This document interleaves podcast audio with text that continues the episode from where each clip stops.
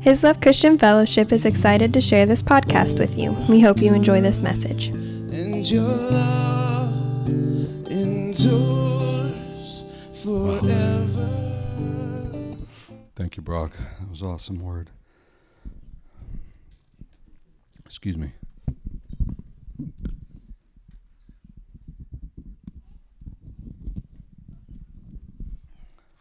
I always forget there's a bottle up here, and I bring one up here and have to set it on the floor. Um, okay. I don't know about you guys, but worship was amazing. Oh my goodness. Wow we could have just stayed there and stayed there and stayed there. Um, so I've got a prophetic word for all of you, anybody who's a human, uh, and in this room today, the word will apply to you.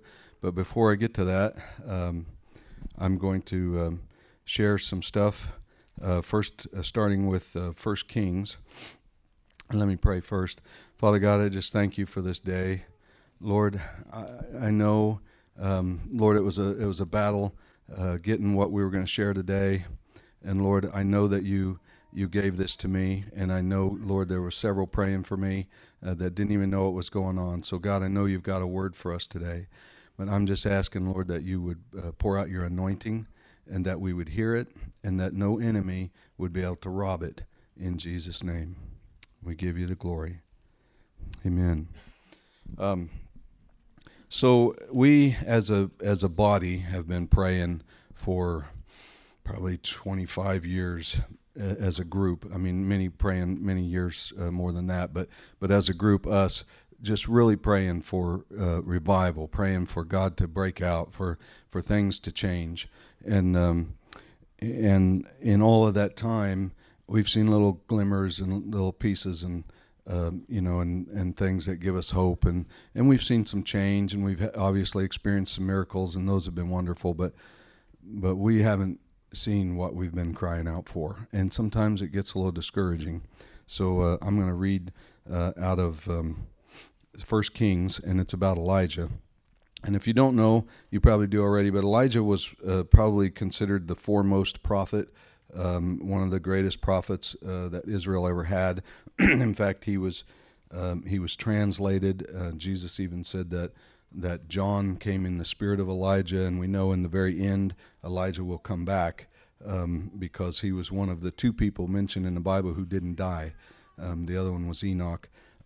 so they never experienced physical death. They were just translated. They were taken up. So anyway, in chapter 19 um, and this is the story of, of Elijah after he has defeated um, the, the, prophets of Baal. If you remember that story, um, the the prophets of Baal um, and Jezebel uh, was the queen, and the prophets of Baal um, were her, you know, were her um, priests to her false god, and uh, he had just defeated them utterly, and uh, and now um, after God had done a mighty miracle and licked up the, uh, you know, sent down fire and licked up um, the offering that, that Elijah had prepared and did nothing for their false gods, then he, he commands the people and they grab 450 of them and kill them, okay? But this is what happens right after that. And Ahab told Jezebel all that Elijah had done, also how he had executed all the prophets with the sword. Then Jezebel sent a messenger to Elijah, saying, So let the gods do to me, and more also, if I do not take or if I do not make your life as the life of one of them by tomorrow about this time. And when he saw that, he arose and ran for his life, and went to Beersheba which belongs to Judah, and left his servant there. But he himself went a day's journey into the wilderness, and came and sat down under a broom tree. And he prayed that he might die, and said, It is enough. Now, Lord, take my life, for I am no better than my father's. Then, as he lay and slept under a broom tree, suddenly an, an angel touched him and said to him, Arise and eat. Then he looked, and there by his head was a cake baked on coals and a jar of water. So he ate and drank and lay down again. And the angel of the Lord came back a second time and touched him, and said, Arise and eat, because the journey is too great for you. So he arose, and he ate and drank, and he went in the strength of that food forty days and forty nights, as far as Horeb, the mountain of God, which is also another name for Sinai. And there he went into a cave and spent the night in that place. And behold, the word of the Lord came to him. And he said to him, What are you doing here, Elijah? So he said, I have been very zealous for the Lord God of hosts, for the children of Israel have forsaken your covenant, torn down your altars, and killed your prophets with the sword. I alone am left, and they seek to take my life. Now, this is from coming from a man who just saw the most incredible miracles, who just wiped out 450 prophets of Baal. Okay, um, it just just slaughtered them because they deserved it, and uh, and now um, what happened? What we're seeing is that the people, um, even though they killed the prophets as he told them to, they didn't repent. There was not revival. It didn't happen, and he's a little bit discouraged then then he said god said to him go out and stand on the mountain before the lord and behold the lord passed by and a great and strong wind tore into the mountains and broke the rocks in pieces before the lord but the lord was not in the wind and after the wind an earthquake but um, and after the wind an earthquake but the lord was not in the earthquake and after the earthquake a fire but the lord was not in the fire and after the fire a still small voice so it was when Elijah heard it that he wrapped his face in his mantle and went out and stood in the entrance of the cave. Suddenly a voice came to him and said, What are you doing here, Elijah? And he said, I have been very zealous for the Lord God of hosts, because the children of Israel have forsaken your covenant, torn down your altars, and killed your prophets with the sword. I alone am left, and they seek to take my life. Then the Lord said to him, Go, return on your way to the wilderness of Damascus, and when you arrive, anoint um, Hazael as king over Syria. Also, you shall anoint Jehu the son of Nimshi as king over Israel, and Elisha the son of Shaphat of Abel, uh, Meholah, you shall anoint as prophet in your place. It shall be that whoever escapes the sword of Hazael, Jehu will kill, and whoever escapes the sword of Jehu, Elisha will kill. Yet I have reserved seven thousand in Israel, all whose knees have not bowed to Baal, and every mouth that has not kissed him. So he departed from there and found Elisha the son of Shaphat, who was plowing with twelve yoke of oxen.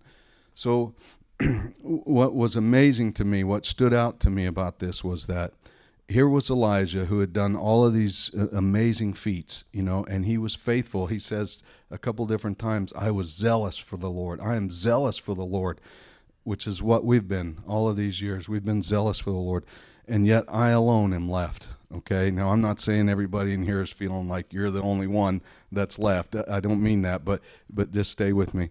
Um, so he's saying, "I alone, I alone, and left. Nobody is, you know, wants to serve you, and they all want to kill me."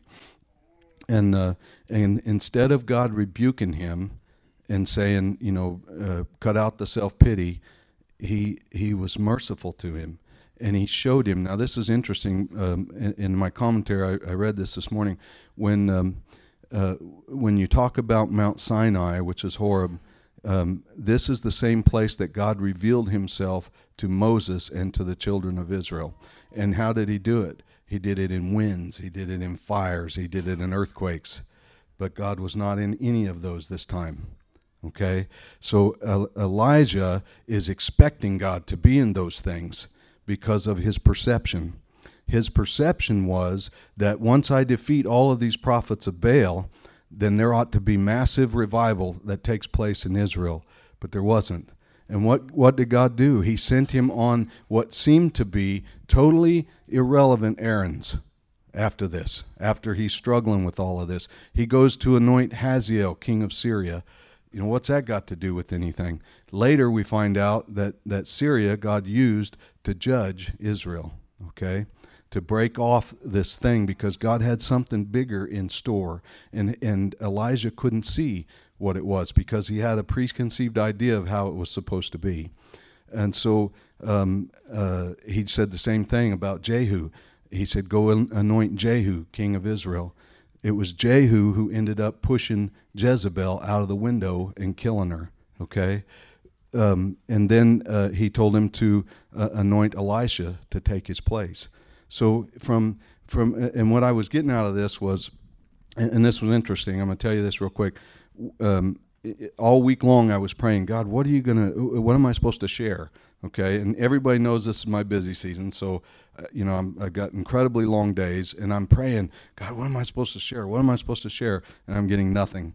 And then Kim saw this word from Johnny Enlow on the on the Elijah list. I don't know if any of you saw it, um, but it was incredibly encouraging. I'm just going to share a few things out of it before I get to the prophetic word. Um, the word is called "Greater Than a Hundred Revivals" is here by Johnny Enlow.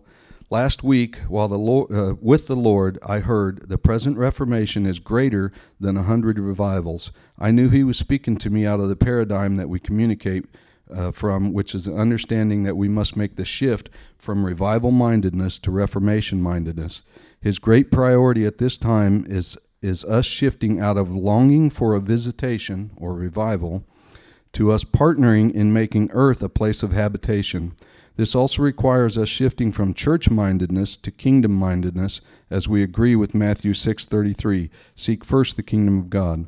God will visit almost anywhere, much like we will, but he but he has much more uh, stringent requirements as to where he will actually dwell. Accepting the Reformation mandate is committing to finding a dwelling place for our God in the seven mountains. And if you remember, Johnny Enlow is the one that originally wrote the book about the seven mountains of society media, economy, government, education, art celebration, family, and religion. That is how the whole earth becomes full of His glory.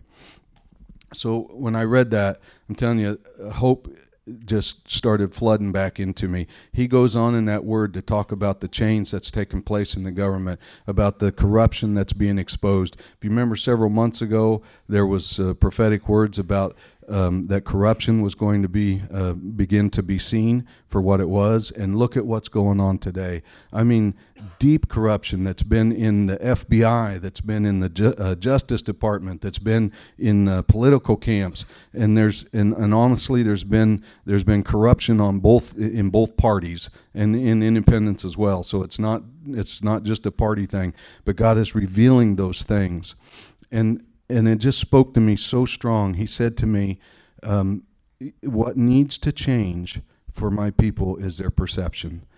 You guys have prayed, we have prayed faithfully for over 20 years, probably about 26 years as a body now together. We have prayed faithfully and pushed in for these things.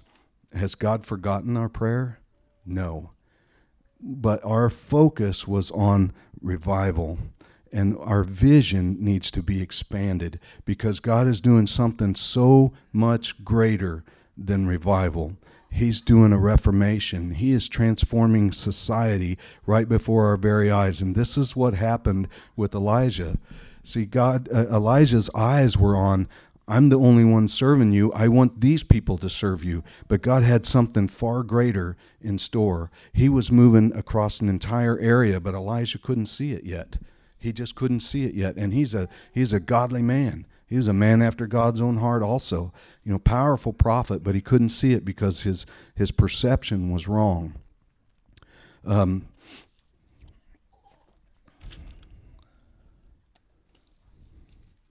when uh, when God began to show this to me, all of a sudden hope began to come back up in me like I had not experienced in a long time.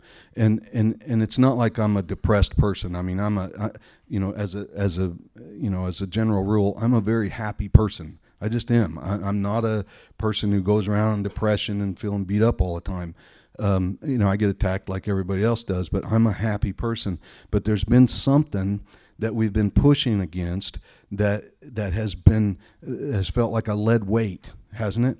Some of you, uh, I know for a fact that others have been dealing with this. Some of the what we'll call the middle generation have really been struggling. So if you if you look at my age group and the elders, we're the older generation, and then the, we have the kids. So the rest of you guys are going to fall in the middle generation. Most of you have grown up in the church. Uh, most of you, I saw you when you were born. You you were brand new little babies. Okay, um, and and yet we plowed a lot of ground for you. You've grown up in that, and you've pushed in faithfully too. But then something in your heart is like, but God, what is my purpose? Where you know is this all there is? Isn't there more? And the answer is absolutely there's more. But it's our perspective that needs to change. It's our perspective that needs to change. Um, there's uh, and I'm I'm getting ready to read that uh, prophetic word for you here in just a minute. But there's another scripture that I was thinking about, two more actually, that this same um, the same thing happened with the disciples. Do you remember when Jesus walked the earth with them? They they were just absolutely convinced that he was going to usher in the kingdom and he was going to kick uh, Rome out of Israel and and establish his kingdom on earth. But he had a different plan.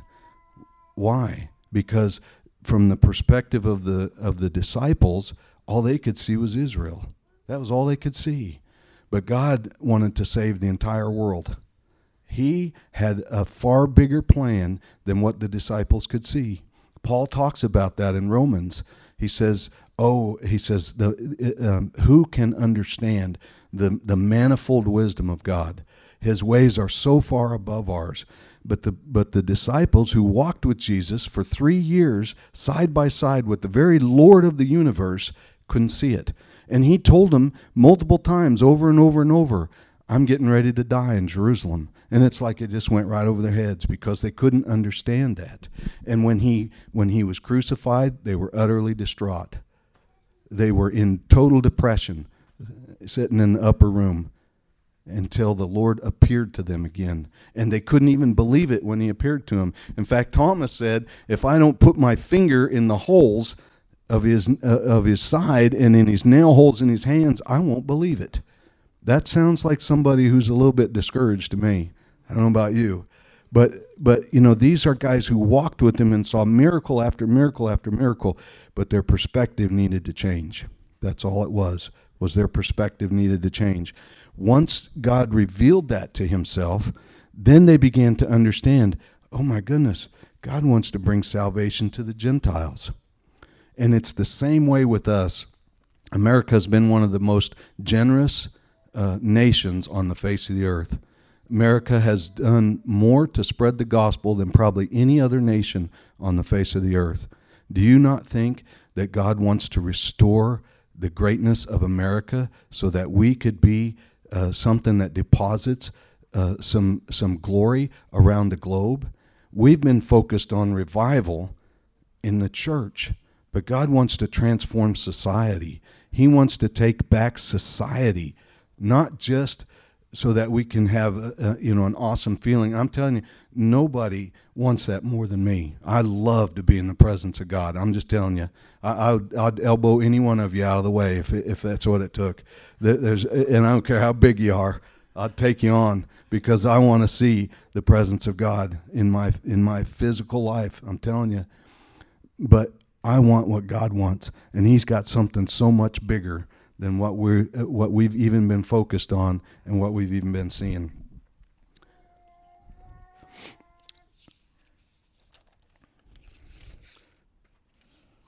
So the other night, this was after praying several nights, and again, I'm just going to preface this so you understand. Um, this time of year, my average day is about 14 hours long, um, at least six days a week, sometimes seven. Um, it's just the way the government set it up, and so I have to do it. So, so, so I'm telling you, if I had time to sit down and get quiet before the Lord, you got time too, okay? because I know you're not working any more hours than I am. If you are, you're, you're amazing. Um, but anyway, I was I sat down Friday night and I was pushing in, and, and it's probably not going to be a long message today, but I was just I was just praying, God, I got I got to have something. I'm supposed to speak. You know, I don't want to stand up there and twiddle my thumbs. Uh, I, I got to say something, you know, and uh, and I wasn't getting anything, and I was stri- striving over it. But I had an idea when I read that word from Johnny Enlow. He already had planted that seed in me that that it's about perspective, but nothing was gelling. I just wasn't getting anything. So so I spent probably two hours on that, and finally Kim had already gone to bed. so finally I said, I'm I'm just you know my brain is scrambled. I can't even I can't even read. So I'm just going to go to bed. So I made some popcorn. anybody knows me, that's like you know dessert city. I'm a popcornaholic. So I made some popcorn and I went to bed and I flipped on the the television and I'm watching TV and eating my popcorn. And when I finished eating, it just hit me, bam! And it was like the Lord just showed up in the room. And I went and grabbed my pad, legal pad, and I wrote down this entire message in two minutes. I'm not kidding you. And I'd spent hours seeking him. In two minutes. So this is the word to everybody. There is no wasted day in the kingdom of God. What seems like inaction or no movement on our prop, uh, uh, on our prayers is really a lack of clear vision. God is doing incredible things in the earth, and it is him who even gives us the desire to intercede for the things that we pray. It says in Philippians 2:13 that it is God who gives us to will and to do for his good pleasure. So the very things, the very depth of your heart, the very things that you've cried out for for years, they came from him in the first place. It all came from him through you and back to him. So so it wasn't even you who brought that up and wanted that uh, to happen in the first place. It was him. And he, he didn't birth that in you for nothing. He didn't birth that in you just to say, yeah, whatever, forget it. I got I got different plans. Okay. Okay, so it's a lack of clear vision. God is doing incredible things in the earth, and it is in Him who even it is Him who even gives us the desire to intercede for the things we pray. God has not forgotten our prayers and dreams, but rather has been moving things into place to fulfill what, what you have been seeking. Our, visit, uh, our vision is often way too small to comprehend what God is doing, and it has often caused us to be discouraged and lose faith that anything is changing. Even the promises and deep desires that you personally have forgotten about are now coming to pass, and it is going to become evident shortly, even to your amazement. And the Lord, I'm telling you, God gave that to me in two minutes. And He said, and He reminded me of a dream. You guys know I've shared this dream um, several times, but in this dream, um, I, I, was I was out in the middle of the street, um, just the street, like a you know town street, and I was just praising God, worship Him. And there was this huge bus, like the Star of Indiana, the big tour buses, and it was broke down on the side of the road. And the bus driver got out, and he was just so frustrated. He he was just. Um, you know, he was just he was pretty much distraught because this thing uh, wouldn't work, and he had deadlines. He had to get places, and so I told him, I said, I said, well, just come out here with me in the street. And so we just began to praise. We just began to worship God for his goodness. We didn't say a thing about the bus. We, been, we began to worship God for his goodness. And pretty soon we began to jump. And then we began to jump higher and higher and higher. And pretty soon, I mean, we were jumping, you know, 30, 40 feet straight in the air, just worshiping God, praying. And as we did, we're moving down the street. And all of a sudden, I happened to look over to the right, and the bus was rolling right along with us. And the bus had healed itself and was just coming right along with us. And, and God said to me the other night, He said, God will even move physical obstin- uh, obstacles into alignment when we acknowledge His goodness with exuberant praise. And those are the words to you guys, uh, to all of us, that God has not forgotten your, your, the deep things of your heart, even things that you've prayed for years and forgotten about. He's getting ready to bring about. And you're going to see the salvation of the Lord. You're going to see these things move shortly. And I'm telling you, it's coming shortly, even to your own amazement. You're going to be amazed. You're going to be, whoa, God is doing this. And He's transforming society. It's not going to look like what we thought it was. Our eyes have to be opened, just like the servant of Elisha. Remember when uh, when uh, Elisha's servant came to him, and the Syrian army was all the way around. By the way, this is the son of Hazael who Elijah anointed. This is his son, Ben Hadad. He's going to come over and, and wipe out Israel. But God's given Elisha his battle strategies the whole time. You remember that? And every time he gives him, a, a, you know, the, the king of Syria gets ready to do something, Elisha sends a message to the king of Israel, and they're already prepared and they defeat him. Every time he's getting frustrated. So he finds out that it's Elisha that's doing that. So he surrounds his house. It's probably a little cabin somewhere, you know, in the woods. And he surrounds it. and he says, I'm going to go down there and kill this prophet. And so Elijah's, uh, Elisha's servant, was probably um, Gehazi, um, he comes to him all paranoid and panicked, and he said, he said, you know, they're surrounding us, the, the entire Syrian army. They, you know, they're going to wipe us out. And God's and Elisha says to him, he says, oh no, there's way more with us than than what's with them. And so then he prayed. He said, God, open their eyes, or open my servant's eyes that he can see. And so he opened his eyes, and what did he see? Chariots of fire, uh, horses, armies, angels all over the place, hundreds of thousands of them. Uh, uh, and, and what did he do? He struck the, the entire army of Israel blind. I mean, Assyria blind, just like that. And he led them right into Israel's camp. You remember that? Led them right into the camp of Israel and then opened their eyes. And whoa, they're amazed, you know, and they're surrounded by the ones that they thought they were going to defeat. and that is exactly what God's doing today, not only in America, but in the world, because He's not just after America. And he's not just after filling the seats in the church, he's after transformation so that the entire um, nature of who we are as a people serves the Lord not just a handful of people who go into the church, but the entire culture serves the Lord. And, and look at who he's using right now as president. Probably the most unlikely candidate that I would have thought. And after he got elected, I thought, man, I told Kim, I said, it's no wonder God chose Donald Trump. I said, it doesn't matter if they're blasting cannonballs at the guy, nothing stops him. He just keeps plowing through. I mean, that's a picture to us. Don't stop. Don't stop no matter what, um, because God is doing it. If, well, we're going to get out of here early today. If everybody could stand, we're going to pray.